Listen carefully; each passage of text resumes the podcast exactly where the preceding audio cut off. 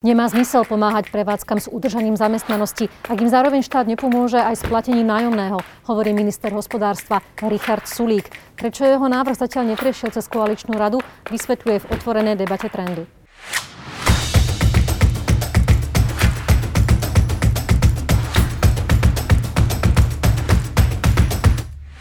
Vítajte, pán minister, v trende. Dobrý deň. Dobrý deň, prajem, ďakujem pekne za pozvanie. Vy chcete na ústrednom krízovom štábe otvoriť otázku postupného rozmrazovania ekonomiky v podobe otvárania prevádzok. Zaujíma ma, čím chcete argumentovať, ktoré by to mali byť a za akých podmienok?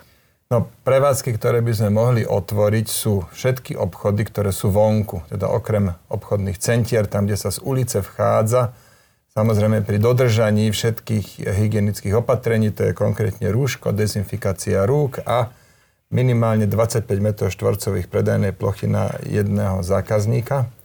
To si myslím, by sme mali spraviť. A ďalšie, ďalšie mm, veci, ktoré by sme mali otvoriť, sú napríklad športoviska, e, tenisové kurty, futbalové ihriska, to všetko je vonku, aj golfové, aj golfové areály, preto, lebo to všetko je vonku. Tam je tá koncentrácia možných výrob možno jedna ku tisíc mm. oproti tomu, ako je to vo vnútri. A dôvod, prečo by sme to mali spraviť, je ten, že potrebujeme oživiť ekonomiku. My sme odstavili 13. marca, čiže presne pred mesiacom sme odstavili približne 40 tisíc predajní, 20 tisíc reštaurácií a, a, a musí to znovu nejak nabiehať. Čak my nechceme, aby týchto 60 tisíc maloobchodných subjektov skrachovalo. Všetci si želajú, aby to postupne nejako nabiehalo. Otázka je len na tom načasovaní. Väčšina ekonómov s vami súhlasí, ak nie všetci, zatiaľ som ešte nečítala nejaký iný názor od ekonóma, ale potom sú tu opačné názory, ktoré tvrdia, že je to ešte riskantné. Epidemiológovia napríklad uvádzajú, že Rozmrazovať by sa to malo až v okamihu, keď ten denný nárast novoinfikovaných pacientov klesá nepretržite kontinuálne aspoň 14 dní. Nie je to teda príliš skoro, nemali by sme ešte čakať? Tak u nás nemá moc akých čísel klesať. Ja chápem, že keď majú denný nárast 5000, ako je to v Taliansku, tak má zmysel sledovať tú krivku, ako 14 dní klesá. My máme denné nárasty blízko nule. My máme 15 nakazených, 30, potom 19, 27. To sú, to sú čísla, ktoré sú už tak blízko nule, že ja neviem, na čo tu máme čakať. To už je skôr štatistická chyba, keď to tak skáče hore-dole. To poprvé. No a po druhé, keď to dáme do pomeru k celému obyvateľstvu, je to, je to jednoducho strašne málo. Áno, ale ten argument na to je taký, že je to práve preto také nízke, pretože žijeme takýto zošnurovaný. Takže neobávate sa toho, že keď to rozviažete, tak to vyletí? No moment, my nejdeme rozviazať všetko. Nakoniec e, povinnosť nosiť rúško na verejnosti, e, tu som navrhol ja na krízovom štábe a bol som veľmi rád, že to všetci zúčastnení veľmi rýchlo prijali Čiže to všetko má ostať, dezinfikácia rúk pri do obchodu, povinnosť nosiť rúško, držať dvojmetrové odstupy a tak ďalej. To, to, všetko toto treba robiť, ale tie predajne z hygienického, z medicínskeho hľadiska nenásobia, nedelia, z ekonomického hľadiska páchajú veľké škody. Existujú ešte aj také úvahy, že by sme mohli ísť cestou tzv. smart karantény, to znamená, že by sa uvoľňovali mm, opatrenia rozdielne podľa jednotlivých lokalít, miest, sektorov, podľa toho, aká je tam situácia. Toto prichádza do úvahy? Mm, treba potom ale aj zvážiť, že do akej miery budeme mať takéto cestovanie národov, keď budú vedieť vo vedľajšom okrese to bolo uvoľnené, u nás nie, tak budú tam chodiť hore, dole sa ľudia presúvať. My sme moc malá krajina na to, aby sme robili takéto nejaké e, príliš sofistikované riešenia, ale keď chceme, e, keď chceme obmedziť taký ten pohyb krížom krážom po republike obyvateľstva, tak sa poďme zamýšľať nad tým, či neodstavíme vlaky. Len to už je také, že odvážne riešenie, viete, ale tak teda to chceme, keď epidemiológovia povedia, že tí ľudia by sa nemali po krajine hore-dole presúvať, tak obmedzme vlaky, obmedzme diálkové autobusy. Alebo aspoň tie vlaky teda, napríklad nech nie sú pre dôchodcov zadarmo, však oni samozrejme potom viac cestujú, väčšia šanca sa nakaziť, práve ich chceme chrániť, len e, to sa nedeje, ale zatvárame obchody, kde príde za deň 10 zákazníkov. Toto nedáva žiadnu ekonomickú logiku a opakujem, pácha to veľké škody na, na našej krajine. To, nie, to nie sú len peniaze, to je skratka celá taká tá kultúra retailová, tá, tých, tých obchodíkov, ktorá tu za 30 rokov povznikala a tí ľudia za každým obchodom, takým tým jedinečným, čo nie sú teda zrovna reťazce, tak, e, tak je nejaký individuálny osud tých ľudí, veľa z nich má úvery pobraté, iní zase sa sa povedzme, že 20 rokov snažia, teraz majú o to prísť pri tých vlakoch by som sa zastavila, to je zaujímavé, toto je reálny návrh, ktorý si viete predstaviť, že by ste s ním prišli a predložili My sme o tom aj diskutovali už na krízovom štábe, len e, na to nebola vôľa, ale ale pointa je teda taká, že epidemológovia a virológovia a iní experti nech povedia, čo máme dosiahnuť a potom my ekonómovia povieme ako na to. Tak keď oni povedia, že treba dosiahnuť to, aby nedochádzalo príliš k veľa týmto... Áno, rozumiem tej logike, že obmedziť okay, mobilitu, tak... tak tým pádom teda zastaviť vlakovú dopravu. Ja len áno. chcem vedieť teraz konkrétne, či, či to budete predkladať na vládu. Alebo... My sme sa o tom už bavili na krizovom štábe, tam to podporu nenašlo, možno to nájde teraz, ja vám to neviem povedať. Každopádne... Budete to presadzovať? Každopádne, ja budem presadzovať, aby sme otvorili predajne fakt, alebo golfové ihrisko. Tak na jednej strane e, je problém, keď na železnú studničku na Kolibu príde cez pekný víkend 7 tisíc ľudí, že, že sú už moc nahusto. A zároveň ale e, máme zavreté e, tieto futbalové ihriska, tenisové kurty, golfové ihriska, kde by predsa len ako tá koncentrácia, tí ľudia by sa viac rozptýlili, koncentrácia by klesla. Rozumiem.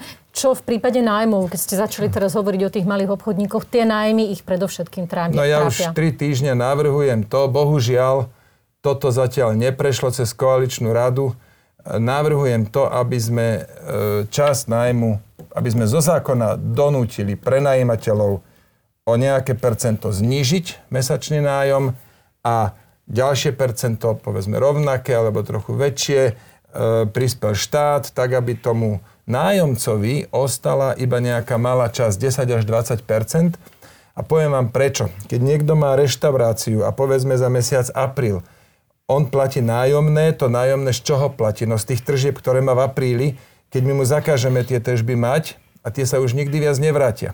Lebo ešte povedzme pri kúpe automobilu existuje niečo ako odložená spotreba, že ľudia si povedia, OK, nekúpim si auto ano, v apríli, kúpim si ho v oktobri.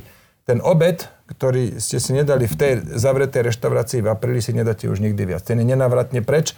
Preto by sme mali ten nájom, by mal štát uhradiť, nie len odsunúť. Lebo z čoho to bude platiť v budúcnosti, keď raz tie primerané, tie prisluchajúce tržby k tomu aprílovému mm. nájmu nemal, no tak jednoducho tu musí štát zasiahnuť.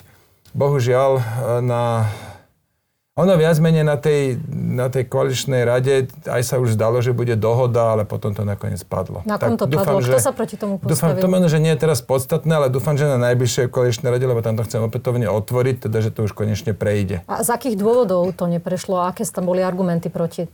Mm, také veľmi zvláštne. Vidím to zatiaľ na úrovni internej debaty a, a chcem to znovu navrhnúť. Považujem to za veľmi dôležité, aby 10 tisíce malých obchodov jednoducho, aby sme ich nepustili do krachu. Ja si myslím, že to je veľmi logické, toto, čo navrhujete.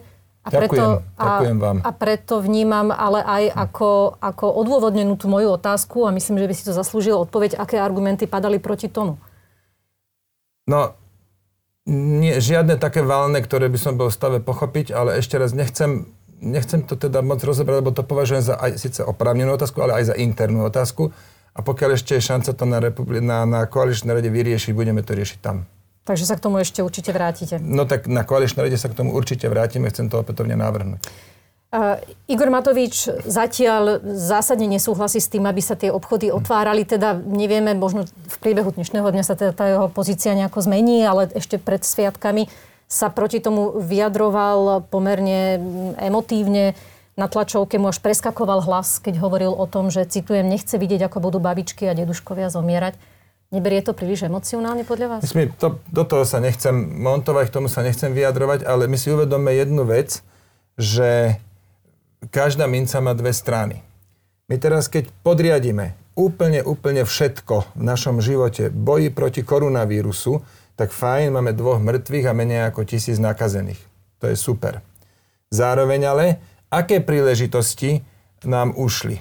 Napríklad, my sme vyčlenili vo veľa nemocniciach, sme vyčlenili, už teda sa pripravujeme na to, že prídu húfne tí, tí chorí z, kvôli koronavírusu, tak napríklad sa odložili všetky, alebo väčšina plánovaných operácií sa odložila. Robili sa iné opatrenia. A teraz, keď nám stúpne počet odvratiteľných úmrtí, ktorých máme na Slovensku asi 5 tisíc a kvôli ktorým sme chceli ako vláda pôvodne bojovať, aby, aby teda akože za to, aby ten počet klesol, keď nám teraz stúpne z 5 tisíc na 6 tisíc počet odvratiteľných úmrtí, čo je úplne reálna, eh, aj, aj pravdepodobná vec, a zároveň sme tu zachránili, povedzme, stotinu životov a potom, no mali by sme to dávať do určitej miery na misku váh. Chápem, to... že sa o tom pomerne ťažko debatuje, lebo lebo jednoducho sú tam v hre ľudské životy, ale my si musíme pozrieť, koľko obetujeme ľudských životov, aby sme a, koľko zachránime.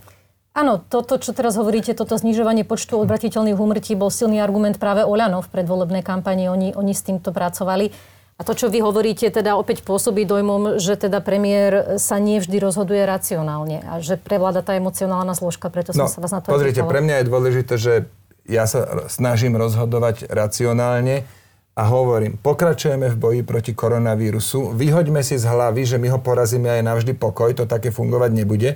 My sa musíme s ním naučiť žiť. Očakávam, že s rúškami na ústach budeme chodiť ešte dlhé, dlhé mesiace e, že ruky dezinfikovať pri vstupe do predajní, že pravidelné testy, to to najmenej, že s tým budeme žiť. Ale hovorím, nelikvidujme si značnú časť našej ekonomiky. Nerobme to, napáchame veľké škody, ktoré budú trvať možno 10 ročie, možno dve, kým sa to všetko napraví. Ekonomika sa nebude môcť adekvátne naštartovať, pokiaľ budú deti doma a veľká časť rodičov s nimi bude musieť zostať na OČR. To je ďalší bod sporu, kde sa dostal váš hmm. minister školstva, pán Gröling, s premiérom Matovičom. Pán Gröling tvrdil, že teda už v júni si to vie predstaviť. Igor Matovič vyhlásil, že 100% až, až niekedy v septembri. A Neprekročil v tomto smere premiér svoje kompetencie, keď sa takto jednoznačne vyjadril proti ministrovi školstva? Školský rok bude trvať ešte približne 2,5 mesiaca. S krizou tu žijeme jeden mesiac, aby sme teda mali predstavu o tých, o tých pomeroch. Za jeden mesiac sa udialo strašne veľa. Myslím si, že je veľmi ťažké predpovedať, čo bude za 2,5 mesiaca. Ja si tiež myslím, že bolo by dobré aspoň na ten posledný mesiac školy otvoriť, ale chápem, nech povedia teda odborníci, aj na, aj na vzdelávanie odborníci, ale samozrejme aj e, medici a virológovia, že teda v akom je, sa to nachádza stave, pri akých bezpe- ako hygienických opatreniach by sme tie školy vedeli otvoriť. Všeobecne snažme sa dostať čím skôr do normálu. Pri tých školách, ja teda nie som expert na, na, na vzdelávanie, na to je Braňo Gröling, takže tam si netrúfam teraz povedať, že určite otvoriť, alebo čo sa stane, ak neotvoríme, ale pri tých predajniach, pri zatvorených firmách, pri, pri ochromených nejakých ekonomických e, procesoch, ktoré v tejto krajine máme, vám viem celkom spolahlivo povedať, že čo sa stane. Tam som sa vás pýtala skôr na také politické e, vyjadrenie, ako ste vnímali ten jednoznačný, e, jednoznačné vyjadrenie premiéra Matoviča, že určite sa deti až v septembri najskôr budú môcť vrátiť do no, škôl. Asi ste si všimli takú tú moju nevôľu vynášať nejaké interné konflikty do, na verejnosť. Ja to, ja to nerobím, zo zásady to nerobím, aj sa na to poctivo držím a občas, keď pretečie pohár, tak sa vyjadrím, ako som to spojil aj minulý týždeň, lebo, lebo my sme vlastne paralizovali krajinu, ale toto pravidlo platí, že sa k tomu nevyjadrujem. Dobre, tak vás nebudem do toho tlačiť. Poďme Ďakujem. sa pozrieť na, na vaše rokovania s veľkými zamestnávateľmi, ktoré ste avizovali, že chcete s nimi hovoriť jednotlivo adresne napríklad e, s Volkswagenom. Ako to pokračuje? Povedzte, máte už nejaké konkrétne No jasne termíny? máme, však sme sa jasne, nie termíny, ale už máme výsledky. Dohodli sme sa, že uh, uplatníme model 60-20-20, ktorý som navrhol hneď na začiatku. To ma teda teší, že tu koaličná rada sa stotožnila s môjim názorom a mimochodom s ministrom sociálnych vecí sa, sa veľmi konštruktívne a kore, korektne dá diskutovať aj pri rozdielných postojoch. Takže sme sa dohodli 60-20-20. To znamená, ak zamestnávateľ nejakého zamestnanca nepotrebuje, lebo mu nevie dať robotu a ten ostane doma, tak bude mať doma 80% platu a nie 100. A z tých 80, čo zamestnancovi treba zaplatiť, štát zaplatí 60 a zamestnávateľ 20. To znamená, zamestnávateľ má pomerne veľkú motiváciu, to je tých 20%, tiahnuť toho, za, lebo, lebo keď je ten doma, on musí platiť 20% zamestnávateľ, tak zamestnanec mu nič nevyprodukuje. Preto má motiváciu vtiahnuť, platiť mu 100%, lebo aj 100% vyprodukuje. Ja som mala skôr na mysli ale aj vaše nejaké individuálne stretnutia s tými najväčšími firmami, zamestnávateľmi, kde by ste adresne riešili ich problémy. Tak mám to v naplni práce samozrejme, no tak stretol som sa s Volkswagenom, bol som návštíviť Dekodom, opakovane som sa stretol so zamestnávateľmi. Riešili ste nejaké ich, snažili ste sa ich napríklad, ja neviem, motivovať k tomu, aby tí, ktorí majú obmedzenú výrobu, aby aby ju spustili, spustili naplno? No, toto je, teda... ekonomi- toto je ich ekonomické rozhodnutie, ktoré musia spraviť zamestnávateľia, nikto iný, preto lebo aj všetky následky im, im e, musia oni znášať, ale hovorím vám, že teda som v komunikácii, toto, čo som vymenoval, to bolo osobná, ale tak samozrejme aj, aj cez maily, aj, aj, aj telefonujem s mnohými. A výsledok je teda ten, že Zatiaľ, čo som tak zachytil, ten model 60-20-20 vyhovuje všetkým tým veľkým hráčom. Čiže nebudú, nič viac nechcú nebudú nutné nejaké špeciálne dohody. Mhm. Špeciálne dohody sú vždy problém. Nehovorím, že nikdy by sa nemali uplatniť, ale pokiaľ je možné mať jednu univerzálnu dohodu, je to samozrejme, že lepšie. K tomu to teraz smeruje. Celkovo, ja som s tými opatreniami spokojný, len v podstate ešte chyba pár vecí dotiahnuť. To sú napríklad tie nájmy a možno otvárať nejaké predanie, o to sme sa už bavili, ale inak my sme prijali, tam máte niekoľko desiatok iných opatrení, ktoré už boli prijaté, ktoré aj zaberuje, zaberajú, ale nie dostatočne. No. Dám vám taký, takú modelovú situáciu. Zoberiete človeka a strčíte ho meter pod vodu, no tak samozrejme do 5 minút je po ňom. Keď mu ale, že pomôžete a vyťahnete ho 80 cm, tak je ešte stále toľko pod vodou a, a celá tá pomoc bola úplne zbytočná, čiže my my keď ideme pomáhať, tak potom riadne, aby sme tie firmy naozaj zachránili. Napríklad v prípade reštaurácií nemá zmysel ich nechať 2-3 mesiace zavreté a uhradiť im iba mzdy alebo pomôcť im so zamestnancami, ale nepomôcť im s nájmami, lebo skladka ich áno. potom skrachujú vám aj tak. Potom už možno, že lepšie ušetriť áno. peniaze, ale to je vec, ktorú my nikdy nesmieme chcieť. To je, napáchajú sa obrovské škody a v podstate mrzí ma, že, že nie všetci vidia ten rozsah škôd, ktorý, ktorý nám hrozí, ak nezasiahneme. A to ja som, veľký... prepačte, a to ja som ten, ktorý sedí na peniazoch, ktorý hovorí, že štátna pomoc je zlá. Áno, my vás hovorí, že, už za tie roky. No toto, a tak, akože, tak si skúste predstaviť, čo sa muselo udiať v našej ekonomike, keď som keď moja reakcia je teraz no, takáto. A to by... si dovolím tvrdiť, že som sa neposunul v názoroch, len došlo niečo úplne nové, niečo kategoricky iné a my musíme adekvátne reagovať. Mňa by zaujímalo, e, ako sa chcete vysporiadať s tým, že nám tu hrozí veľký prepad kúpy schopnosti obyvateľstva, čo bude nepochybne ďalší, možno ešte väčší problém celej výrobnej sféry, pretože darmo oni by aj obnovili v, plnom, v plnej miere prevádzku, keď nebude komu predávať. To sa samozrejme primárne týka exportu, ten ale vyriešiť nevieme, ten, ten dopyt na zahraničných trhoch, ale minimálne na tom domácom trhu Plánujete, plánujete nejaké stimuly spotreby? No ale my nevieme, e, odpoveď znie nie a poviem vám prečo. My, my sme strašne otvorená ekonomika. My exportujeme asi 4 petiny nášho HDP, alebo aj viac ako 4 petiny ide na export. A to znamená, že jedno ako silno budeme stimulovať spotrebu doma, tak nedokážeme vykompenzovať to, čo bude chýbať z exportu.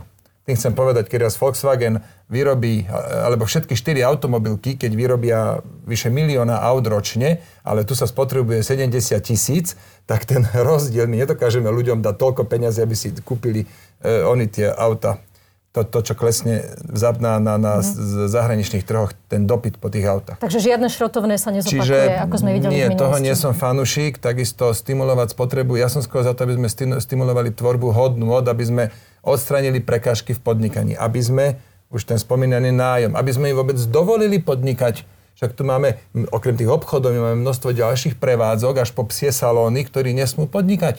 My sme im zakázali podnikať, čiže tu nie je problém, že poďme stimulovať spotrebu, tu je, že dovolme im tvoriť hodnotu. Čiže toto by sme mali podporiť. Mm, tým sa už dostávame k podstatnej e, téme, ktorou je nejaký konkrétny plán ekonomickej obnovy krajiny na ktorý vás už teda vyzývajú mnohí experti, že už by teda malo byť niečo na stole. Máte už niečo konkrétne na stole, čo by ste vedeli no, avizovať? Pripra- pripravujem, ale toto nie je teraz ten akutný moment, preto lebo my najprv predtým, ak začneme obnovovať krajinu, tak najprv dostaňme do toho východzieho bodu, v ktorom sa nachádzala pred krízou. Tam ešte nás čaká hodne veľa roboty. A toto, keď sa stane, potom sa poďme zamýšľať nad tým, ako cieľene podporíme nejaký následný rozvoj, lebo nie v každej oblasti musí ten následný rozvoj byť potrebný. Napríklad určite nebudeme musieť stimulovať e, tieto reťazce s potravinami, však tie si žijú svoj výborný život teraz, lebo od množstva malých obchodíkov stiahli spotrebu na seba, tým, že sme tie malé obchodíky zavreli. Reťazce môžu predávať čokoľvek.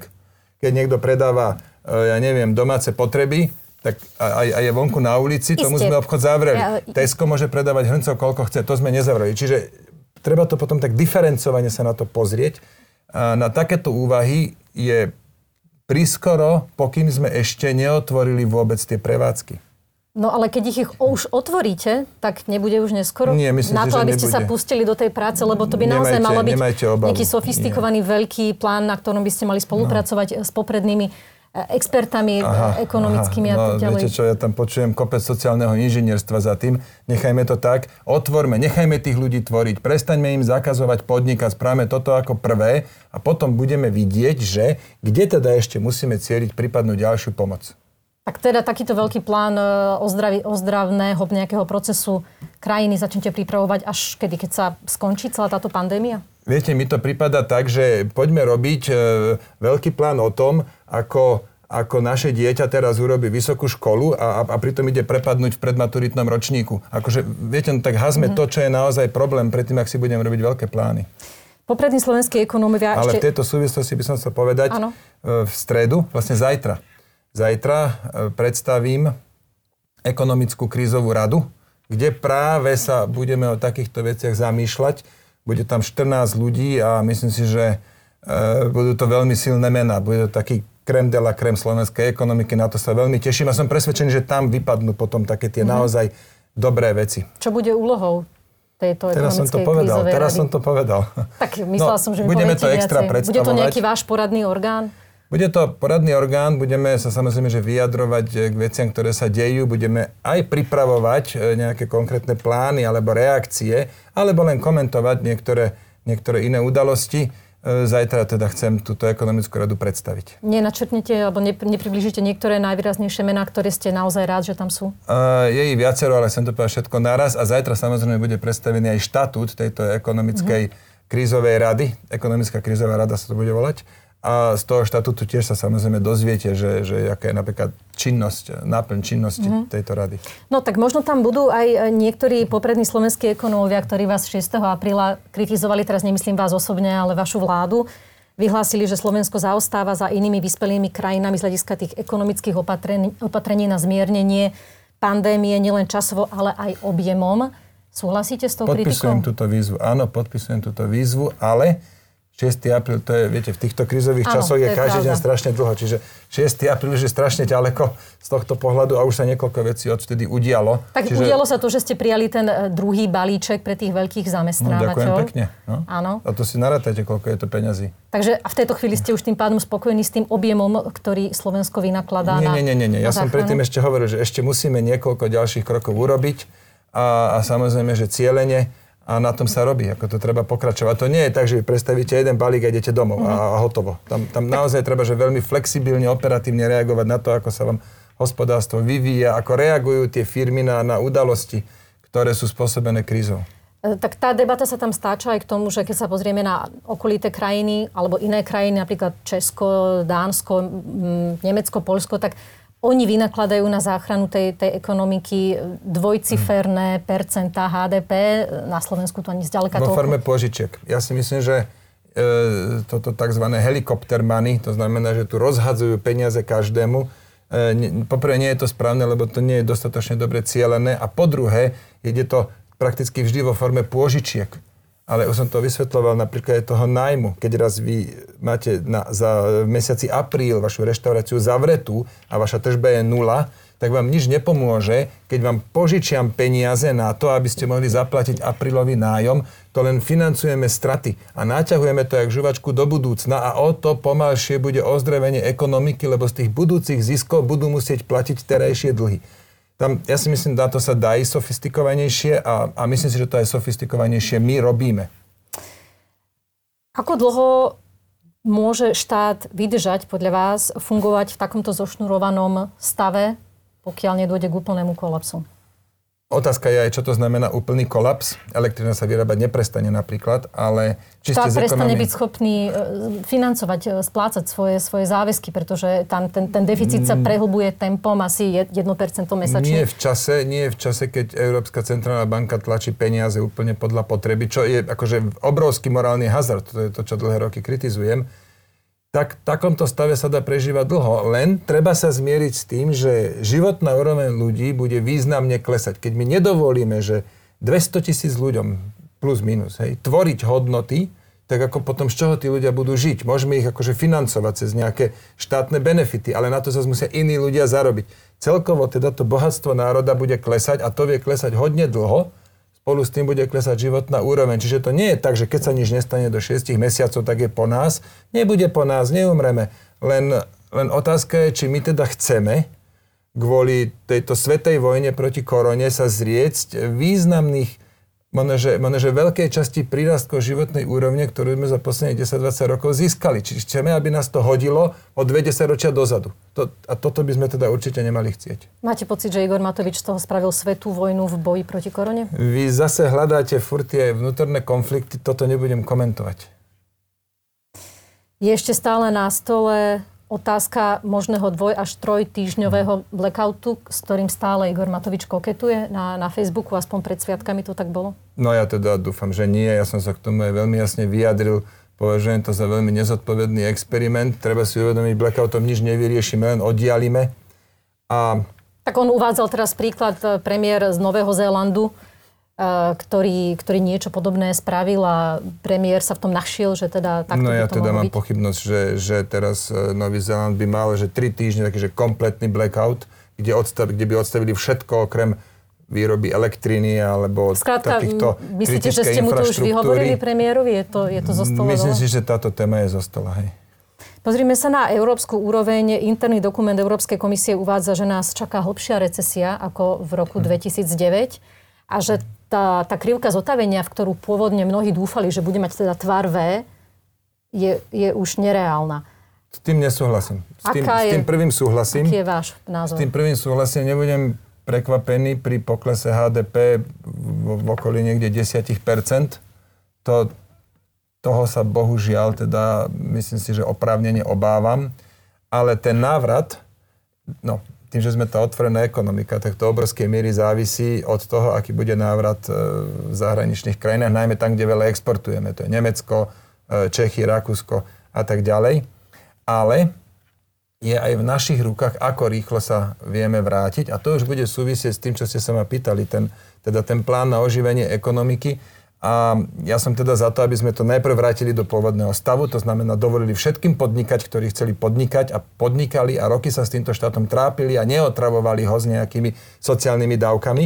A, a vráťme to do toho stavu a potom sa poďme zamyslieť nad tým, že kde vieme zamestnávateľom pomôcť. A tam má SAS desiatky, stovky riešení pripravených, ako vieme zlepšiť podnikateľské prostredie. Napríklad, my, myslím si, my by sme si mali dať za cieľ nejakých tých rebríčkoch Doing Business alebo PVC to robia takto, e, dostať sa do prvej desiatky. To je, to je reálne, je to v našich silách, už sme to raz dokázali výrazne postúpiť v 2004 roku, keď sme robili rovnú daň. Teraz by sme si mali toto dať za cieľ, aby, aby Slovensko bolo raj pre, pre podnikateľov. A keď sa toto stane, tak to pomôže aj všetkým zamestnancom. A potom vie prísť obrovské oživenie, vrátanie tej tzv. vnútornej spotreby, čo ste sa ma pred chvíľou pýtali, že ako stimulovať e, vnútornú spotrebu. Ministri e, financí Euroskupiny sa dohodli na veľkom balíku pomoci v hodnote 540 miliárd eur. V rámci neho bude možné čerpať aj špeciálnu úverovú linku z trvalého eurovalu. Pre Slovensko by to malo byť takmer 2 miliardy eur výlučne na podporu zdravotníckého systému. Podľa vás malo by Slovensko, alebo mohlo by Slovensko požiadať e, o, o, o takúto úverovú linku z trvalého Úverové linky požiadajme určite, lebo to poprvé neznamená, že ich lebo to je z nepýta. Pokiaľ tie peniaze nečerpáte, no tak to, to nie je nejaký problém, že tie linky máme. Môže sa situácia zhoršiť, môže niečo akutné dojsť, čiže určite by Slovensko požiadať malo. Ale buďme teda opatrní, lebo to sú len ďalšie dlhy. To nie je, že skutočná pomoc. Európska únia to nazýva, že pomoc, ale len nám dovolia zadlžiť sa. 10 rokov dozadu Grécko, neviem, či ste tú situáciu vtedy sledovali, Samozrejme. ale každopádne reálna pomoc Grécku by bola vtedy nechať ho skrachovať, čo by znamenalo odpustiť mu dlhy, aby mohli začať znovu a naštartovali sa, aby, aby ich neťažili tie šialené úvery, tie šialené dlhy, ktoré mali tak to im pomohnuté nebolo. Bolo im pomohnuté tak, že im bolo dovolené sa ešte viac po uši zadlžiť a z toho sa budú vyškrabávať mm. ďalších 20 rokov. To Čiže znamená, že váš názor, na, na euroval, váš názor na euroval sa, sa nezmenil? Majme, majme ako, ako dnes v čase, keď Európska centrálna banka neobmedzene tlačí peniaze, ten euroval zbytočný jak mŕtvemu kabat. Ale o tej, tej pomoci poďme, že napríklad my by sme mali, a to aj robíme, to považujem za veľké plus, že to, čo sme slúbili, tak Milan Krajniak, minister veci, sa snaží všetky tie sluby financovať v prvom rade z eurofondov. Lebo tie by sme do veľkej miery nevyčerpali. Ak by sme ich čerpali, však to poznáme, korupcia alebo plitvanie, predražené. Čiže to je výborné, že vieme z eurofondov čerpať prostriedky na, na, na pomoc e, ľuďom a firmám. Toto robme.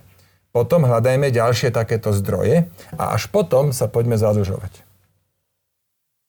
Aký je váš názor na koronabondy, teda zdieľaný dlh na, na európskej úrovni? To je tiež jedna z tém, na ktorej sa síce zatiaľ ministri financí nedohodli, ale talianský minister financí je v tomto smere veľmi optimistický, tvrdí, že to ešte stále môže byť predmetom rokovaní na Európskej rade. Aká je pozícia Slovenska? Ten tlak na Nemecko bude v tomto obrovský, lebo tí sa budú tradične brániť, ostatné krajiny No teraz máme tu ten vírus, ktorý tak postihol približne všetky krajiny, niektoré viac, niektoré, e, niektoré menej a, a niektoré katastrofálne a niektoré minimálne, ale, ale žijú s tým všetky Európs, krajiny Európskej únie a preto tie ťažšie sa bude odolávať koronabondom. No a teraz, keďže ja už ten Brusel trošku poznám, však bol som 5 rokov europoslancom, poznám túto salámovú metódu, že teraz sa to povie, že to len dočasne a potom to ostane natrvalo, preto lebo nič nie je také trvacné ako dočasný vládny program. No a pokiaľ by to bolo iba dočasné, viem si to predstaviť. Ale už vidím, ako to dočasné nebude a bude to len ďalší klinec do rakvy e, celej eurozóny. A bude o tomto nejakým spôsobom rokovať koaličná rada? Alebo, alebo, pretože ja som zatiaľ, ja som sa snažila získať oficiálne stanovisko. Minister financí, e, ktorý teda je primárne za to zodpovedný, sa vyjadril iba tak nejako veľmi ambivalentne, že, že mení sa slovenský postoj s tým, že vnímame potrebu európskej solidarity, ale jednoznačné áno nepadlo. Takže aká, ako sa bude formovať ten slovenský postoj? Lebo je to veľmi dôležitá vec. Slovensko nepatrí do skupiny tých deviatich krajín, ktoré sa otvorene za to postavili. Ani sa nespomína v tej opačnej skupine, ako je Nemecko, Holandsko, Fínsko, ktoré sú zasa tvrdou opozíciou. Ja by som sa pridal skôr e, do tej opozície, že, že nepodporiť eurobondy, lebo koronabondy sú eurobondy, to je vlastne to isté, ano. to spoločné zadlžovanie. Preto, lebo tie krajiny, e, ako je tie južné, ako je Španielsko, Taliansko najmä, ukázali, že nevedia hospodáriť a potom to budeme znášať všetci. Čiže aj keď kríza pominie, potom už to budeme mať na krku.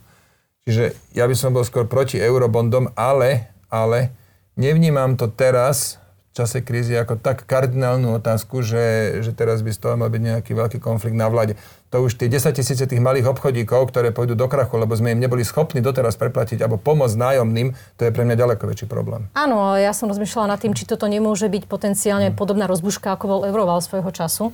No, toto postihlo sa... všetky krajiny. Viete, tam, nie, nie, nie, tam je diametrálna situácia odlišná v tom, že tam sme išli pomáhať jednej krajine, ktorá dlhé roky nezodpovedne hospodárila a išli sme ešte aj pomôcť zle, čo som pre chvíľko mm-hmm. vysvetloval, tak tam som bol proti, lebo to, to bolo skratka celé zle. Ano. Teraz máme tu, ten koronavírus e, vyvádza v celej Európe a potrebujeme nejaké spoločné riešenia, teda pochybujem, že Slovensko dokáže byť s niekým solidárne. My, my tu akože žijeme si na dosť nízkej hladine na to, aby sme Áno, buďme solidárni. Pošleme napríklad na Slovensku sa vyrábajú také tie štíty, čo potrebujú mať doktori a zubári a v dobrej kvalite vo veľkom množstve, tak som za to, aby sme poslali do Talianska 100 tisíc alebo milión štítov, lebo to tam budú vidieť. To je, to je pre mňa rozumná pomoc. Ale spoločne sa zadlžovať s vedomím, že keď pominie korona kríza, tak e, budeme zdieľať aj to nadmerné zadlžovanie takého Talianska, Francúzska, Španielska. To sa mi teda vôbec nepozdáva, aby sme pod rúškom boja proti korone vytvorili takéto zlé predpoklady a hovorím, to bude len ďalší klinec do mhm. rakvy mm. eura. Len teraz neviem, aký záver si z toho mám spraviť, lebo najprv ste povedali, že si to aj viete predstaviť ako dočasný nástroj a teraz vravíte, že Áno, radšej no, nie, tak ako to mám uzavrieť? Uzavrieme to tak, že, nešeb, že, že moj, moja pozícia, že som proti koronabondom, ale nepôjdem si kvôli tomu líhať na kolajnice. Takže, takže to je opäť také, že aj áno, aj nie. To znamená, to že teda také... teda nechali by ste sa, nechali by ste sa na, hla, na vláde prehlasovať. No tak v? Nemčine, v Nemčine je to také, že ein klares jain. Aha. No akože také, že jasné, áno, nie. No, no uh, otázka je, že... Ešte či... raz vám hovorím, moja pozícia je nejaká a druhá je teda, že, že akú dávam tomu prioritu. No keby teraz mala celá koalícia uh, byť za to, naša, že, že to musíme podporiť, lebo neviem čo, tak OK, tak akože na, ja by som sa tam nešiel teda líhať na kolanice. Ak, ak by ale bola, povedzme, že bolo by to presne pol na pol, a môj hlas vie niečo rozumne rozhodnúť, tak sa určite pridám tým, ktorí sú proti. Uh-huh. No, otázka je, že či v tejto situácii, keď sme už riešili, že čaká nás zrejme väčšia kríza v eurozóne ako v tom roku 2009, či vôbec e, nie je tá eurozóna ešte viac v ohrození, lebo pamätáme si vtedy, keď krachovalo Grécko, tak najčastejší argument bol ten, že ak by sme nechali padnúť Grécko, nastane dominový efekt a ak by sa do problémov dostalo Taliansko, ktoré už vtedy malo hlboké problémy, tak sme skončili. A teraz všetci. má ďaleko väčšie? Teraz má ďaleko väčšie a k tomu smerujem a sami Taliani vravia, že potrebujú minimálne 200 miliárd čo, čo, je, čo je proste obrovský, obrovská Taliani suma. potrebujú a opustiť to... eurozónu. Ich to euro už dve desaťročia, oni prešlapujú na mieste. Euro ukradlo Taliansku dve desaťročia nejakého rozumného rozvoja. Toto je holý fakt pred desiatimi rokmi nebola tá sila, aby, aby to urobili poriadne, tí, ktorí teda to spraviť mohli, to je konkrétne e, eurozóna alebo e, Európska komisia, e, alebo ECOFIN, kde sú, kde sú ministri financí, eurozóny a tak ďalej, nemali tú odvahu to spojiť poriadne. Teraz ten problém je samozrejme raz tak väčší. Jedného dňa bude neriešiteľný. Taliansku euro škodí. Dobre, tá verejná mienka v Taliansku nie je nastavená tomu, aby odchádzali z eurozóny. To je, to je jednoznačné. Ani ich politické sily tie plány nikdy nedali otvorene na stôl, aj keď to tam často vrelo. To znamená, že táto, táto téma nie je aktuálna. Dá sa, zachrániť, dá sa zachrániť eurozóna, ak naozaj Taliansko bude na tom tak, tak zle, Áno. ako sa očakáva. Dá sa zachrániť bez, bez eurobondov, bez dielaného dlhu? No tak, že ja, ja, no budú to potom musí byť otvorené, otvorené pôžičky, priznané pôžičky akože z rozpočtov. To znamená, že v tých ďalších e, krajinách by to muselo prejsť demokratickým procesom. Viete, toto je problém. Ten prvý, prvá záchrana Grécka bola predsa o tom, že parlamenty jednotlivých ano. krajín museli schváliť zástupcovia ľudu v tých jednotlivých členských krajinách museli schváliť, že my túto, čo máme polovičné dôchodky oproti Grécku, my pekne pošleme miliardu z našich peňazí. A to potom bolo tým, tým tvorcom eura a tým, tým európskym lídrom úplne jasné, že toto by ich ľudia zožrali, že to neprejde, no tak vymysleli takú, takú vlastne gaťafalš, povedal by klasik. A, Euró- a, a to ten, že Európska centrálna banka v rozpore s pravidlami začala jednoducho tlačiť peniaze a začala tie talianské šrotové bondy, ktoré nemajú tú hodnotu, čo tam je napísaná, začala ich vykupovať. Toto ale nejde do nekonečna a likviduje to našu spoločnú menu. Teraz došla kríza, teraz pod rúškom krízy je tu tlak na tie koronabondy, ale opäť to povedie len k tomu, že budeme ešte viacej mať ten spoločný dlh, že budeme solidarizovať, e, solidarizovať ten dlh a nakoniec tu bude polka eurozóny robiť na tú druhú polku. To sa tej jednej polke páčiť nebude a skôr neskôr dojde, dojde rozpadu eura. Či to bude za 5 rokov alebo za 20, za 30 si netrúfam povedať, ale ten vývoj jednoducho je zlý.